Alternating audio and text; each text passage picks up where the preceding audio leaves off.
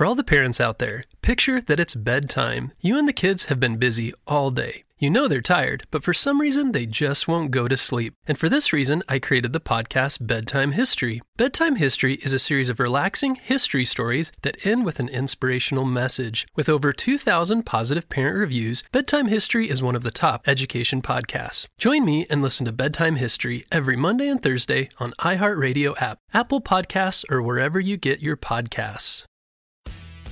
Hello, everybody. Welcome into another episode of the Fantasy Pros Football Podcast. I am Ryan Wormeli, joined today by Derek Brown and Andrew Erickson. Fellas, we are here at the end of August. By the time people are listening to this, it might even be the start of September, which is the start of the 2023 NFL season and the fantasy season. Do you guys have many drafts left here as we enter the final weekend, Erickson? Yeah, I got a couple drafts. I got another FFPC draft coming up in the beginning of September. So excited for that. You still want to enter the contest, you can draft against me. So go check it out on X. I posted the draft league there. But yeah, no, I got drafts lined up Tuesday, Wednesday. I may even have one on Thursday, the night we have the season kickoff. So I am up to my head in NFL drafts. Can't wait. Please refrain from referring to it as X in the future. It's still Twitter to me. D do you have many drafts this weekend?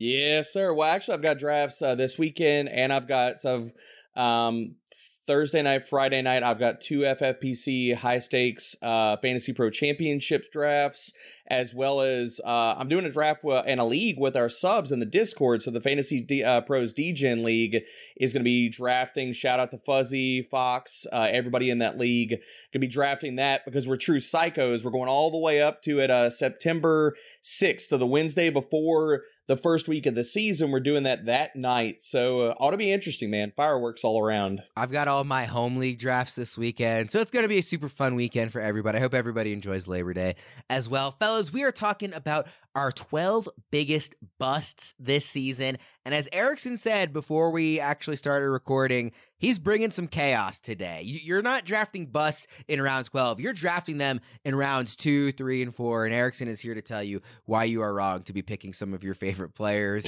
uh, we're going to go through every position here, hit a couple guys from each spot. Erickson, let's start with you and start with a couple of second round wide receivers.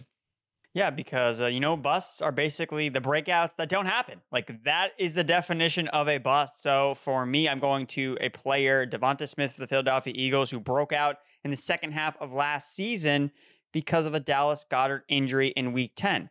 But if you go before that, what was DeVonta Smith doing while Dallas Goedert was healthy in the lineup? He was averaging fewer than 10 fantasy points per game. He was wide receiver 35 in points per game, wide receiver 34 overall. When you look at him in the entire season, he was wide receiver 16 in points per game. So we're drafting him as like a fringe wide receiver one when we've only seen him be a wide receiver one for half a season. And you can chalk it up to another player on his team who's very good, missing significant time. Now, there were some games where DeVonta Smith was productive at the end of the year, but Dallas Goedert was playing, but he was still coming back from his injury. So he may not have been at 100%. So for me, DeVonta Smith is still the 1B in this office. I still think that AJ Brown is the number one receiver. And for me, I just think his ranking is too heavily weighing that second half surge where he basically was on fire when Dallas Goedert was healthy on the field with him at the beginning of the year. They had an exact target rate per out run. It was the same. So Smith was a fantasy wide receiver one 19% of his games last year. Three times he finished as a top 12 player. That was it. That was fewer than Christian Watson, Mike Williams, and Zay Jones. So for me, it's like you're taking on a lot of risk taking him at the back end of the second round, where you're expecting him to just continue what he did at the end of last year when there's a lot of reasons why that shouldn't happen or won't happen in 2023. And then your other receiver? Uh, my other guy is Chris Olave for the New Orleans Saints. Now, this is going to definitely ruffle some feathers because a yeah, lot of this, people this like Chris Olave. One. He's the number yeah. one breakout player. But you know who the number one breakout player last year was? Michael Pittman. He was the highest ranked player last year that had not previously broken out. And people look at, well, what are you talking about, Erickson? Olave broke out last year. Well, he wasn't a top 24 fantasy wide receiver because of everything he did last year. You're pointing to an efficiency basis. Oh, he was super efficient on a routes yards per route run, sixth, eighth in target rate per route run. Okay, great. So why wasn't he scoring any fantasy points? Like, because ultimately, like, you got to score points to get into lineups and to win leagues. He was wide receiver 28 points per game, 23rd in expected fantasy points per game. He finished as a fantasy wide receiver three in just six of his 14 games played. He does not create any yards after the catch. He didn't do that in college, and he did not do that in his first year in the NFL. So for me, it's like, are we really fueling up Chris Olave to be a fantasy wide receiver one because of Derek Carr?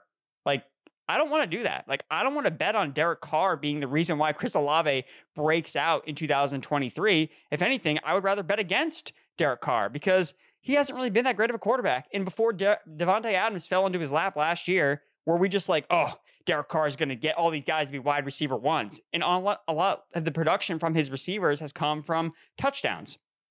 The lack of touchdowns scares me with Chris Olave in this offense because that was something I was concerned about with Michael Pittman last year. If Pittman did not fire in 2022, it was because he didn't score enough touchdowns. It's exactly what happened. He scored four times. Olave only saw 11 red zone targets last year. He saw fewer targets inside the 10 yard line than Michael Thomas. Guys, Michael Thomas barely played last year, and he had more targets inside the 10 than Chris Olave did. So, how are we going to see Chris Olave make this insane vault from outside the top 24 wide receivers in fantasy scoring when he's not the primary read in the red zone? Jimmy Graham's there, Taysom Hill, Jamaal Williams, Juwan Johnson, like Michael Thomas, a healthy Michael Thomas. I don't see Olave carving out a massive red zone role in this offense. So for me, I think that he's probably going to be finished more as a back end fantasy wide receiver two than as a fantasy wide receiver one where he's being drafted. So look, I know that a lot of people like Olave. He's a good player and he was made NFL ready coming into the league. And that's why he was so productive his rookie year. But if an NFL ready player delivers in his first year, why should we expect him to just take another massive leap forward when he was already ready from the get go? So, Debro, I want to set you up here by reading your most recent expert note on Chris Olave, just the first two sentences. Chris Olave had a magnificent rookie season as a target vacuuming wide receiver with alpha potential. He finished as the wide receiver 25 in fantasy points per game, which doesn't do any justice to his sparkling efficiency metrics. So, I'm guessing you disagree with Erickson here. I do disagree. And look, I understand where Erickson's coming from. You do need the touchdowns. And the thing I'll push back on is that, yes, Chris Olave only had four touchdowns, but can we also say that, like, some of these deep targets and his profile, like, he should have scored more touchdowns than he did last year as well? I mean, the man was fourth in deep targets in the NFL. So, I do think that there is some other touchdown regression that we can have here, even outside of the red zone. I won't push back on Erickson about the red zone role, but targets and earning that is a skill. If we think that the quarterback play is going to go up this year, I think Chris Olave, hell, he could catch 90 plus balls in this offense because I don't think Michael Thomas is coming back and being the Michael Thomas of old. Maybe he lives off of touchdowns and pulls like a yesteryear Rams kind of Odell Beckham run out. Maybe that happens. But in a better offense, I think that the target volume is going to be there for Olave, and I think his touchdowns, whether inside the red zone or on deep shots from Derek Carr, because yeah, Derek Carr has not been good over the last two years. But if you go back, and I, I know like I'm not trying to cherry pick, but inside of a functional offense, a good offense, when he had a good deep threat out of just all he had was Davante Adams, Darren Waller couldn't stay healthy last year. Derek Carr was a top five deep ball passer if you go back not last year, the year before, but the year before that. So I'm still on in on Olave. Erickson, it feels to me like Smith and Olave go in very similar sections, kind of late, that late second round in most of the drafts that I've done. Do you have a preference between the two, or are you avoiding both at that price? So I don't like them at those prices. And that's kind of why they fall into this bust here for me because I feel like I'm forcing guys that I really don't want to pick there. And for me, it's like I'd rather have DK Metcalf over both those guys. DK Metcalf is a clear alpha in his offense. Like I know that we love Jaxon Smith-Njigba, Tyler Lockett's always undervalued, but DK Metcalf's in his prime. He led the NFL in end zone targets last year. Again, targets are great and receptions are great. But you know what wins titles? Touchdowns. DK Metcalf has way more touchdown equity in the Seahawks offense where Geno Smith threw 30 touchdowns last year, and he has even talked about how he left a lot on the board. They had the worst red zone offense in the NFL last year, the Seahawks. Well, actually, Patriots did. Seahawks were second worst. um, but I think Metcalf has a higher ceiling than both those guys. And I'm not saying Olave is a bad player, but last year he wasn't a bad player, but he didn't score enough fantasy points. Like, and that's a fact. So yeah, I think that he's a good long term bet, but I don't see this massive fantasy wide receiver one ceiling that we're all kind of projecting to be, similar to like we did with Michael Pittman just one last year ago. So that's why I'm just hesitant to pull the trigger. I will bring up one other thing here. Chris Olave in his rookie season, wide receiver 25 in fantasy points per game in his rookie season, DK Metcalf hasn't been higher than wide receiver 20 in each of the last two years. Wide receiver 20 and wide receiver 24. Yeah, because he's played all the games. He hasn't missed any games. We are finally, finally done with preseason games, training camp reports, August injuries. The regular season is essentially here. While there is almost nothing that I love more than sitting down with Scott Hanson for seven hours of commercial free football, there is nothing better than being at a game live. And the best way to get tickets to any of these games is on Gametime, the official ticketing partner of Fantasy Pros Fantasy Football. Erickson, we're here, you know, week one right around the corner. Do you have a game that you're most looking forward to trying to get to in this slate if, if you could go to one? I'm going to go right into my backyard. Go see my Patriots take down the NFC reigning champs, the Philadelphia Eagles. Bill Belichick has been brewing all offseason trying to figure out how to stop Jalen Hurts. So they're going to bring it all into one game. It's going to be great. They'll probably, maybe, then maybe they don't win, but they'll cover. So I'm excited for the Patriots week one against the Eagles. Erickson promising a cover. Debra, how about you? Which game could you go to on the on the week one slate if you could go to any?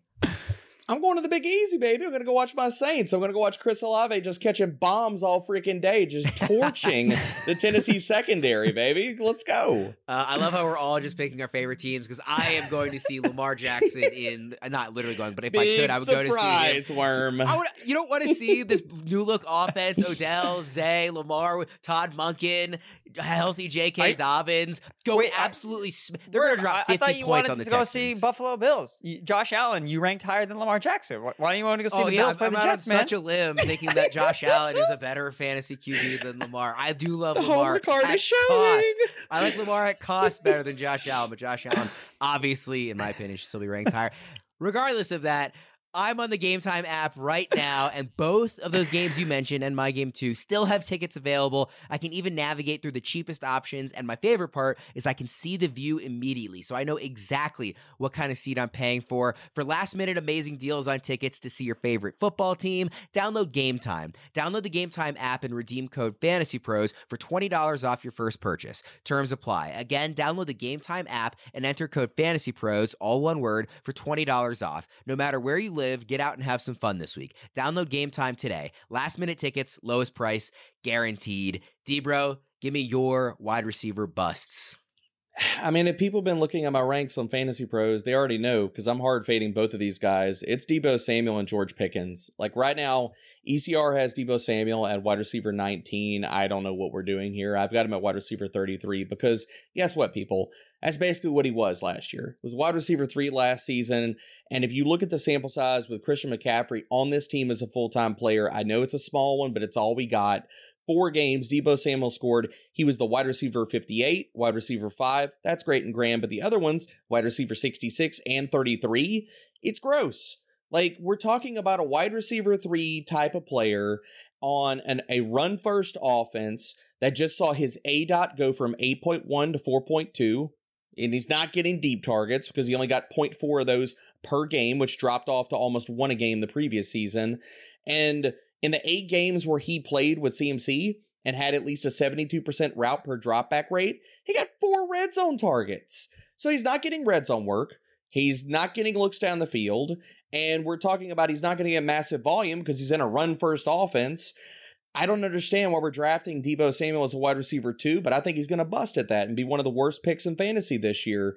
And George Pickens, same type of thing. Like I think that Kenny Pickett's going to be a better player than he was last year, but I cannot buy him as as a wide receiver three. He's going as wide receiver thirty six in ECR. He's my wide receiver forty seven, and this all goes back to George Pickens last year. Yeah, he was either great he, had six weeks inside of the top 24 because he got a lot of deep targets, or he was unstartable. He had eight games last year where he was outside of the wide receiver. He was the wide receiver 50 or lower in weekly scoring. He's not even touching your lineup. He's crushing you at those points. Where if he didn't boom, you were crying in your hands uh, after Sunday about the production he didn't give your team. So I think that this team, after the trade of uh, Chase Claypool last year, we saw this team use more two wide receiver sets. With Allen Robinson there, with Calvin Austin there, they're going to run more three wide because they did that in weeks one through eight. in that sample size where they had three wide receivers on the field last year, George Pickens had a 15% target share. He had 1.1 yards per route run. And in case you're listening at home and you want context, those metrics suck. That's bad. That's not even startable worthy. So people can miss me with George Pickens as a wide receiver three. No, thank you. He's going to bust. You're going to be really ticked off if you drafted him. I'm avoiding. So, Erickson, you are actually significantly higher on both of these guys than Debro. I believe you're more than double digit, uh, you know, slots h- ahead on both of these guys compared to where Debro has them ranked. So, which of these two, Deebo Samuel and George Pickens, do you disagree with more vehemently, uh, you know, with Debro? Well, I guess for Deebo Samuel, I mean, I, I definitely have Deebo Samuel inside my top 30 receivers. I'm pretty aligned with ECR. I think I have him wide receiver 18 or 19, and that's kind of like where his ECR ranking is. So for me, I mean, if you just want to call out like, hey, this guy's going to get hurt, like that in itself is a big bust factor when it comes to Deebo, just the way that he plays the game. So I think that it's honestly like a quote unquote like a safe call that Deebo is making here. That's like if you don't just want to deal with like Deebo like potentially just getting hurt because he plays wide receiver like a running back, then I totally I totally get that. But from like a production standpoint, he was still the number one target when Brock Purdy was under center last year. Like he was getting more targets per game, per route run, 26% target rate per route run, which was better than Ja'Marr Chase with Brock Purdy under center last year. So when he's out there, he's gonna get the bar he's gonna get the rock. Now it's a matter of okay, where are the high value touches coming from from him? So he's still a receiver that we saw go for over 1,400 receiving yards just two years ago. And he was obviously banged up last year. So it's kind of been an every other year with Deebo. So I still side with where he goes. I don't think his price is egregious, but I do recognize that the bust factors, and I think that's actually more injury related than his role necessarily. I think that he will get enough targets and volume in this offense. Like George Kittle, as, as we'll talk about a little bit later, um, is my big real concern in this 49ers offense. Yeah, and Erickson. So the other part about that, I'll hammer home the point about what, what you brought up about DK Metcalf. I don't know where the touchdowns are coming from Deebo. Like all those high value touches, like the same reasons you brought up kind of with Olave, I just don't see it with Deebo. Like, where is he scoring the touchdowns if he's not getting the rushing work, he's not getting deep targets, and he's not getting looks in the red zone? So that's why I got to fade him.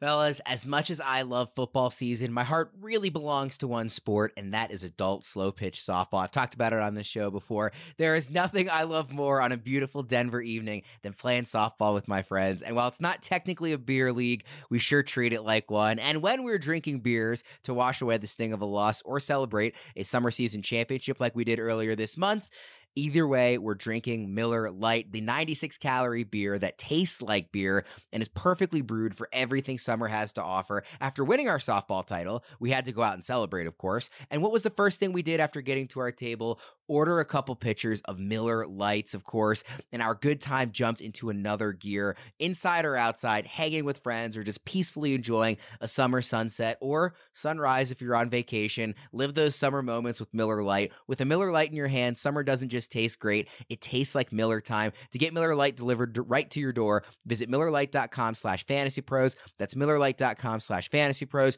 Or you can find it pretty much anywhere that sells beer. Celebrate responsibly. Miller Brewing Company, Milwaukee, Wisconsin. 96 calories and 3.2 carbs per 12 ounces. Erickson, give me your running backs here. So for my running backs, I'm looking at Breece Hall for the New York Jets. Look, people, with Breece Hall, I'm very concerned about how he's going to start the year because when guys come out of the gates, we kind of anchor to what they do during the beginning of the season as to what they kind of deliver for us for the long term. So Breece Hall, I just think has a lot of red flags that I think that for the most part we're kind of ignoring. Like he's coming off the injury. They added Dalvin Cook, and Aaron Rodgers was played a big role in them adding Dalvin Cook to their offense. Like he wanted them to come in, bringing this running back, and I think that Dalvin Cook is going to play. Like I think he's going to have a significant role in this offense. So where are we getting this like massive, insane upside from Breece Hall to start the season when he's coming off the ACL? They have the worst schedule in the NFL through the first six weeks of the year. Shaky offensive line. It's a learning. It's a new offense, the new quarterback. I just think that there's a lot of change and things going on. And when I was looking back at like busts from running backs, in previous years or like specifically last year just like the more change that you add to a player scenario just the more likely their chance to bust. And injuries play a massive role in that as well, especially at the running back position. So I just think that there's a lot of things that could easily go wrong for Breece Hall to not pay off as like a top 50 pick. And that's kind of where I draw the line on him. Like when he goes like the back end of round five, I feel more comfortable taking him. But when I really haven't seen his ADP dip enough for me to take the swing on Breece Hall because I recognize that there is a lot of second half upside. But how do we like for those that are drafting him with so much confidence about in the second half of the season? How can you have so much confidence about that? Like we don't know what's going to happen in the first half of the season, so you could say so confidently, "Oh yeah, well he's going to be this in the second half of the year." When what about all the other players you could be drafting? So I just think that in his range, there are still players I still prefer that I feel good about during the beginning of the season versus Breece Hall with all the question marks that he has. So again, Breece Hall's a really good, talented player and a player I don't really want to label as a bust, but this is these are the players that hurt you ultimately when you draft them because you draft them high and you're excited about them. Like I said at the beginning of the show, busts are the breakouts that don't fire because they're not all going to hit. So I think Breece Hall, if it's not too hard to figure out why a guy busted, that should be a red flag in itself to be like, wow, Breece Hall wasn't good to start the year and kind of tanked your team. Who could have seen this coming? It's pretty clear all the reasons why it wouldn't work out for Breece Hall to start the year. So he's my number one guy. And then my second guy here, actually probably my biggest bust of this year, is Josh Jacobs. Look, we obviously I miss it was big miss on him last year, but that was the year to draft him. Like 2022, 2023, it's a brand new year. Eh, don't go chasing what happened last year with Josh Jacobs because when you lead the NFL in touches as a running back, just the track record historically has just been horrible. Only two running backs finished as RB1s the following year after leading the NFL in touches since 2013. Only one of them has ever finished inside the top five back to back seasons, which is Ezekiel Elliott. The other seven running backs were all season long busts. So again, Josh Jacobs signed his new deal. He got a little he got a little payday bump from holding out from from camp. He's back, but he's missed all of training camp. Is he in shape? He plays on the Raiders, a team that I bet to lose more that I think is going to lose more than four and a half games this year. Like I think they're going to be a dumpster fire. So are we really going to bet on Josh Jacobs just getting all the touches once again? New quarterback. Is Josh McDaniels going to be the coach the entire year? Zamir White's now entering year two. I just think that if you just copy and paste what he did last year, I think you're going to be very disappointed with Josh Jacobs, which is why for me, especially now that his ADP is kind of back into that second round, now that he's back on um, back into camp, I just can't touch him. And I just would be very, I'm telling people to shy away. Before we move on with the show, let's take a second to talk about AirMedCare Network. We talk a lot about what makes winners on this show, and there's one thing that all the teams, coaches, and players have in common preparation. Planning is key in everyday life too, and a great way to be prepared for the unexpected is to join AirMedCare Network, America's largest air ambulance membership network. AirMedCare network providers operate state of the art helicopters that can respond to critically ill or injured patients who need emergency medical transport. These flights can be very expensive, but as an AirMedCare network member, you won't see a bill for your flight only when flown by one of their providers. That's right, you would pay nothing. You can become a member of AirMedCare Network for just $99 per year. And right now, our listeners get up to an $80 MasterCard or Amazon e gift card when they join and use offer code Fantasy Pros. That's Fantasy Pros with no spaces. Make financial peace of mind part of your game plan. Visit airmedcarenetwork.com forward slash fantasy pros. For all the parents out there, picture that it's bedtime. You and the kids have been busy all day. You know they're tired, but with all that anxious energy, they just won't go to sleep. This was my kids every night. But I did find that stories calmed their mind and gave them something to focus on. So, six years ago, I created the kids' podcast, Bedtime History, to help solve that problem. Bedtime History is a series of relaxing history stories that end with an inspirational message. We have episodes about Jackie Robinson, Neil Armstrong, Maya Angelou, and Sacagawea. Episodes also include topics like space exploration, engineering, the rise and fall of civilizations, and major events like the Civil Rights Movement and the Transcontinental Railroad. With over 2,000 positive parent reviews, Bedtime History is one of the top education podcasts. This week, join me and listen to Bedtime History every Monday and Thursday on iHeartRadio app, Apple Podcasts, or wherever you get your podcasts.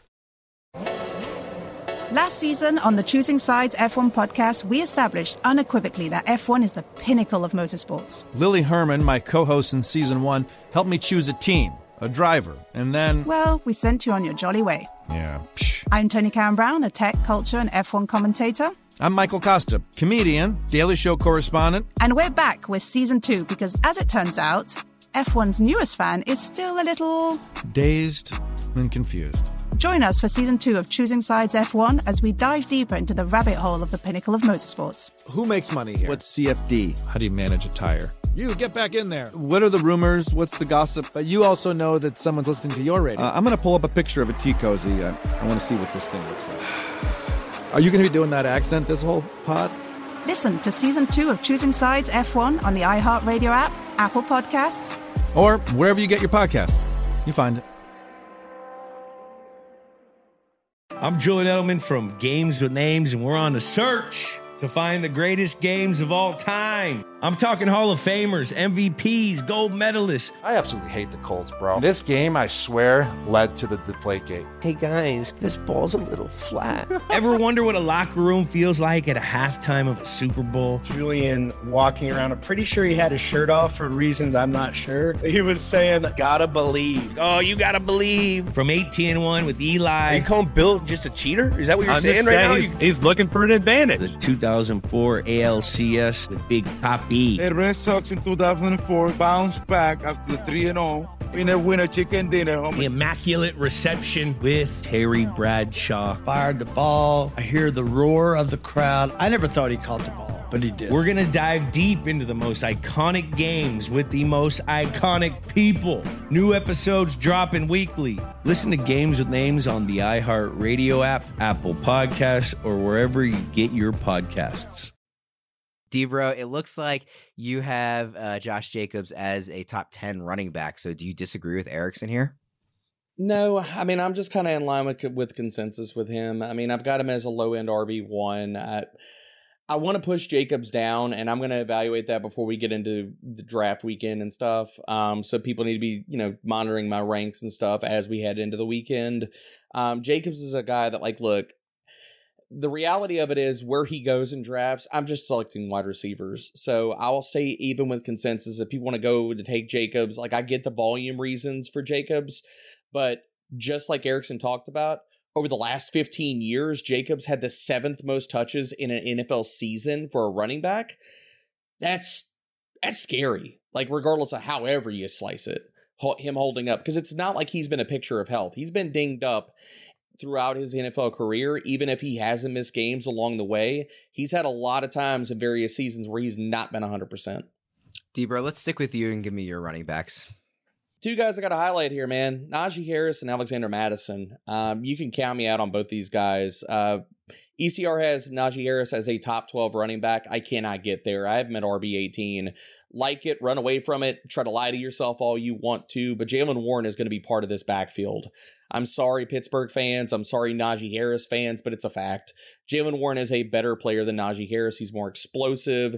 He has better yards per route run last year. Even if you want to talk about after Najee had the plate removed from his shoe, Jaylen Warren had 1.6 yards per route run over that stretch, 23% target per route run rate. Najee was at less than 1.0 yards per route run, only drew a target on 20% of his routes.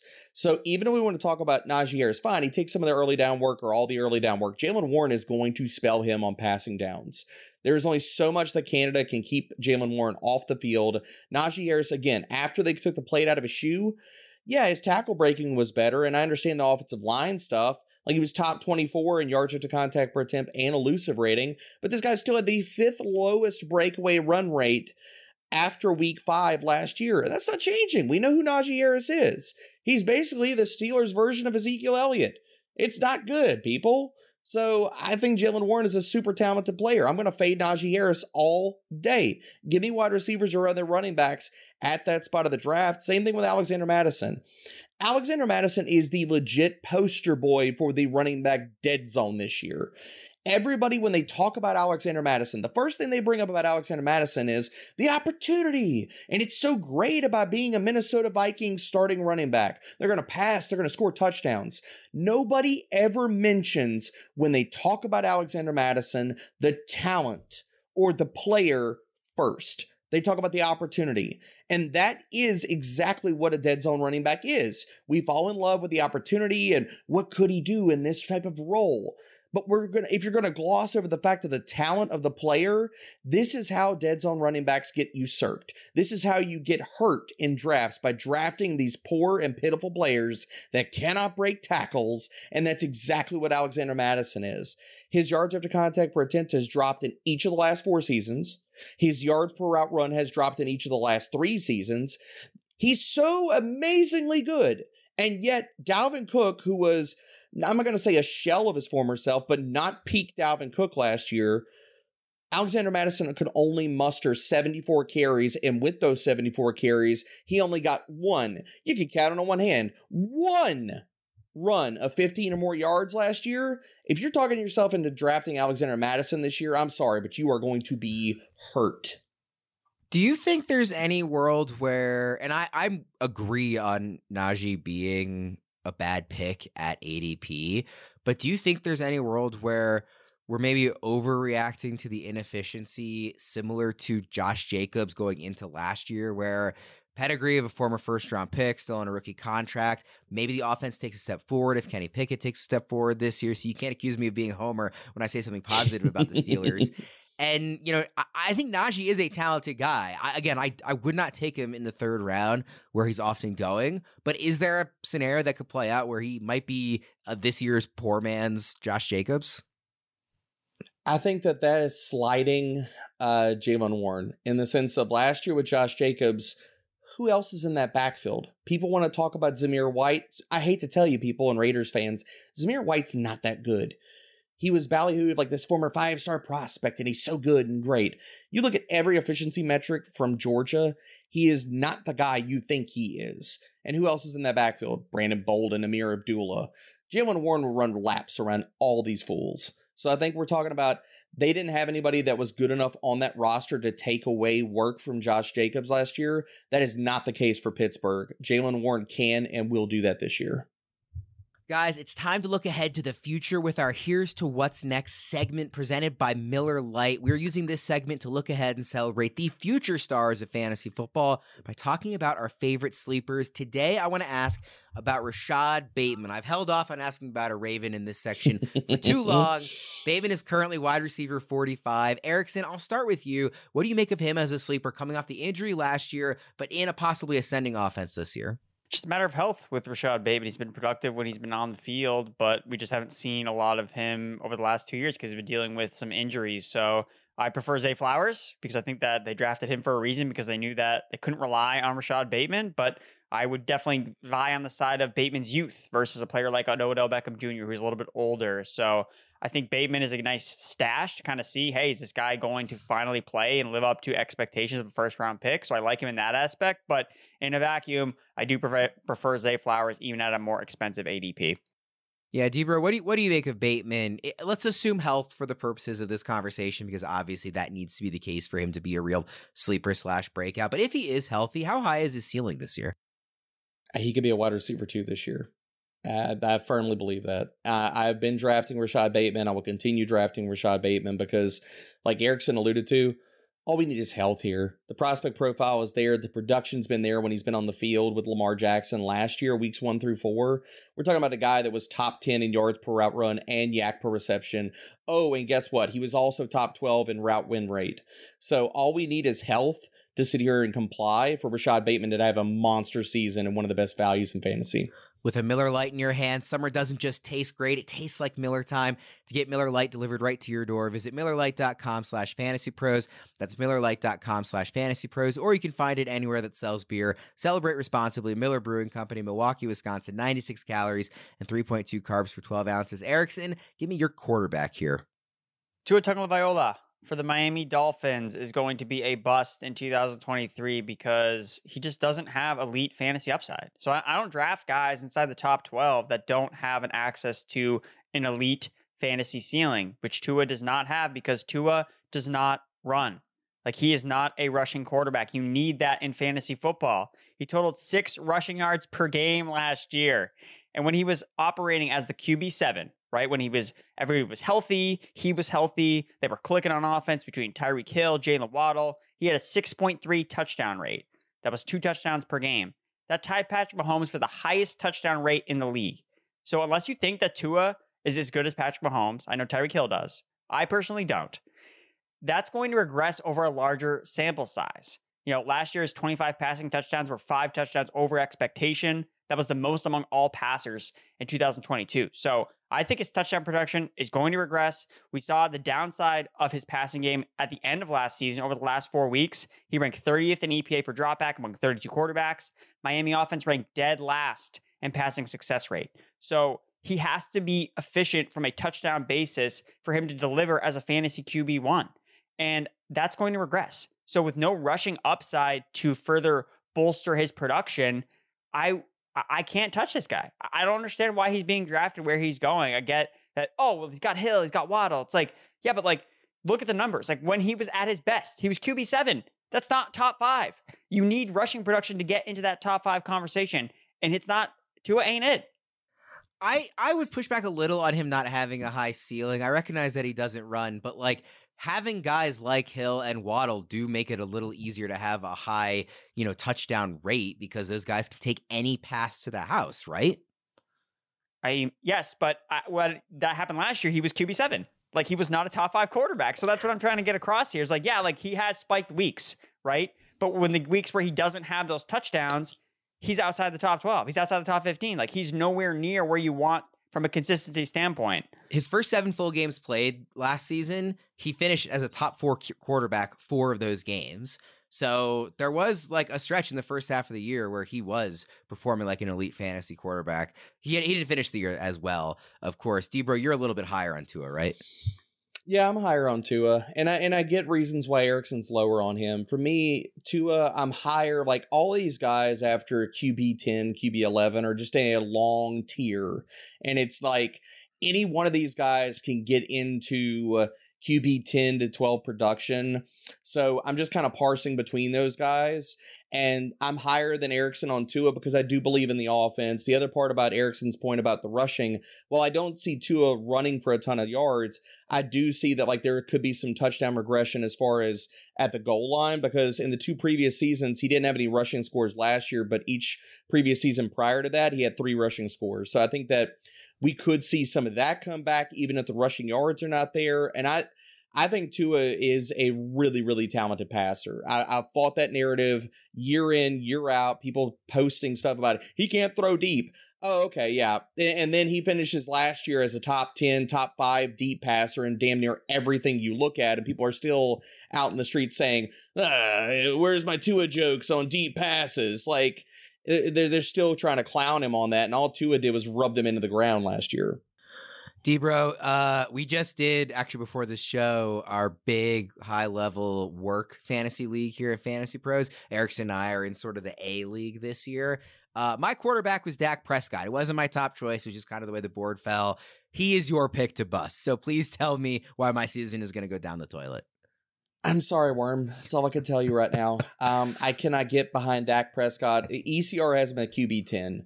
I, I, I, I'm just missing that boat. That that's fine. It can launch. It can sink. It's the Titanic. I, I'm not telling that Dak Prescott's going to be just god awful this year, but I am as QB 16. Again, he's in a long tier of guys that I could see that they're just passers that I like that I believe can be QB 10 to QB 12, not named Dak Prescott. And a lot of this comes down to the offense changing this year.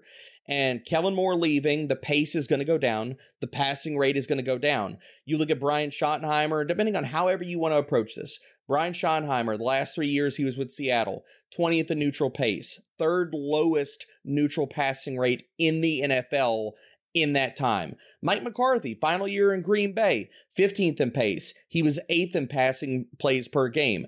Those numbers, even if you want to go the Mike McCarthy route, it's still amazingly worse than Kellen Moore, who in his time in Dallas, 2019 to 2022, the Dallas Cowboys were first in neutral pace, fourth in passing plays per game we cannot sit here and overlook that the passing volume is going to go down for this offense. And unless Dak Prescott does one of two things, compensates with throwing more passing touchdowns, or he runs more, and I don't think that's going to happen, then he's going to disappoint people. Dak Prescott last year, week 7 through 18, when he came back last year, He was the QB 7 in fantasy points per game. He was the QB 11 in fantasy points per dropback. If those numbers regress at all because the pace, the passing volume, at all, and this offense just is not playing at that type of clip, or they're not as efficient in touchdowns, Dak Prescott is a QB2 and he's going to disappoint people this year. Guys, one tight end each here to wrap up the show. We'll go quickly through these guys since tight ends other than than Kelce and Andrews, who you guys did not pick, it's kind of hard to be bust since they don't go that high. But Erickson, who's your bust tight end this year? For me, it's Evan Engram for the Jacksonville Jaguars. Look, last year, Engram had the same number of top six finishes, three, as Noah Fant, Darren Waller, and David Njoku. Basically, when you look at his season long numbers, they're all inflated by his one giant week 14 blow up game. Because before that, he was the tight end 15, averaging fewer fantasy points per game than Kyle Pitts, Tyler Higbee, Hayden Hurst, Tyler Conklin, and Gerald Everett. After week 14, Engram went from, he went all the way up to tight end four after starting the season out as the tight end 15 for the first 13 weeks of the year. So for me, you're dropping in Calvin Ridley to this offense. Okay, does that mean Evan Engram's going to get more targets? Probably not. So for me, he's going in that range of that middle tier of tight end where we kind of have to put somebody above the late round tight ends because of how good he was last year. But it's just a bad return on investment, historically speaking, when you're drafting in this middle tier because him reaching that elite status, I don't think is going to happen after last year because of the addition of Calvin Ridley. And I don't think he's going to outscore a lot of these late round tight ends by a significant margin where you're actually going to get value in drafting him. But the thing is, because you invest capital into him somewhat, you're going to be afraid to move off of Evan Engram to try to ride the waiver wire with a tight end that you could potentially add who's actually outperforming Evan Engram, who last year was a tight end 12 or a top 12 tight end in less than half of his games. So for me, he's a player I've not touched one time in any of these drafts. There, I'd rather just go after Darren Waller a little bit earlier, or just punt the position entirely, get David Njoku later, or just go total late round tight end. Yeah, I'm the exact same way. I almost mm-hmm. never will draft the seventh to ninth tight end off the board bad, in any draft. Bet. Just yep, and, and that's bad historically bet. too. Like not just this year. I just never do that really any year, and that's exactly where Engram's slotting in. Debro, you also have Engram as tight end ten, which is where Erickson has him in his ranking. So I'll just move on to who's your guy, a little bit bigger name here. Yeah, and I just uh, Erickson's making such amazing points. I just moved it down to tight end eleven, so the fade continues, baby. Um, speaking of fades here, uh, George Kittle. Uh, well, Worm, uh, if you're never drafting tight end seven through nine, you're not going to get George Kittle if you're following my ranks. I've got him at tight end seven this year, and I will not apologize for that. I will happily draft uh, Dallas Goedert, Kyle Pitts over George Kittle. And this comes down to I think we're starting to see the fall off for George Kittle. And and I'm not telling people I'm sorry 49ers fans. I'm not telling you that George Kittle is terrible, he's a schmo, he, whatever. I'm not. George Kittle last year, but thing we got to talk about things that will not happen this year. 11 receiving touchdowns for George Kittle. Nah, it's not coming back. I'm sorry.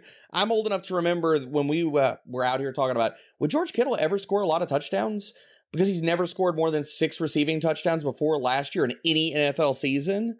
But also, there's other cracks in the pavement. Even if you don't want to talk about touchdown regression here, George Kittle's getting a little bit older and we have to follow again going back to the efficiency part here. George kittle i'm not telling you that he was woefully inefficient last year but there are things that we need to pay attention to here last year george kittle his lowest yards per route run and target per route run rates since his rookie season in 2017. It was the second lowest PFF receiving grade of his entire career. Now, I'm not telling you again that George Kittle is just going to wake up tomorrow and find out that he's Zach Ertz when he takes the NFL field. I'm not saying that. But as a tight end that a lot of people still put in that elite tier or a top four guy, and they're willing to spend up and say, yes, George Kittle can take me to the fantasy promised land this year. I don't think that's going to happen. I think that you're going to be extremely upset. And yes, I'm bringing up two guys in the San Francisco 49ers offense that I'm fading. I fully understand that. This is all to say that you need to get on the party bus for Brandon Aiyuk. Do it now. we are in lockstep there, Debro. I think Erickson is too. So I'll just give a quick recap here and get out of here. Erickson's bust this year: DeVonta Smith, Chris Olave. That's a tough one for me. I have him pretty much in every league. Josh Jacobs, Breece Hall, Tua Tagovailoa, and Evan Engram. And for Debro, it's Deebo Samuel, George Pickens, Najee Harris, Alexander Mattison, Dak Prescott. Another tough one for me, and George Kittle. Fellas, Thank you for chatting today. Everybody listening, please go check out Gametime for your ticketing needs. Miller Lite. Go drink a Miller Lite during your holiday weekend drafts, family leagues, whatever it is this this weekend. Uh, check out Sleeper and the offer. Get some free Fantasy Pros advice on there. This is the weekend for just awesome kickback. We, we've all had a very busy August getting ready for these drafts. Go out, have some fun, enjoy NFL football next week. For Erickson and Debro, I am Ryan Wormeli. Thank you so much for tuning in. We'll see you guys again next time. Thanks for listening to the Fantasy Pros Football Podcast. Follow us on Twitter and Instagram at Fantasy Pros and subscribe to our YouTube channel at youtube.com slash fantasy pros.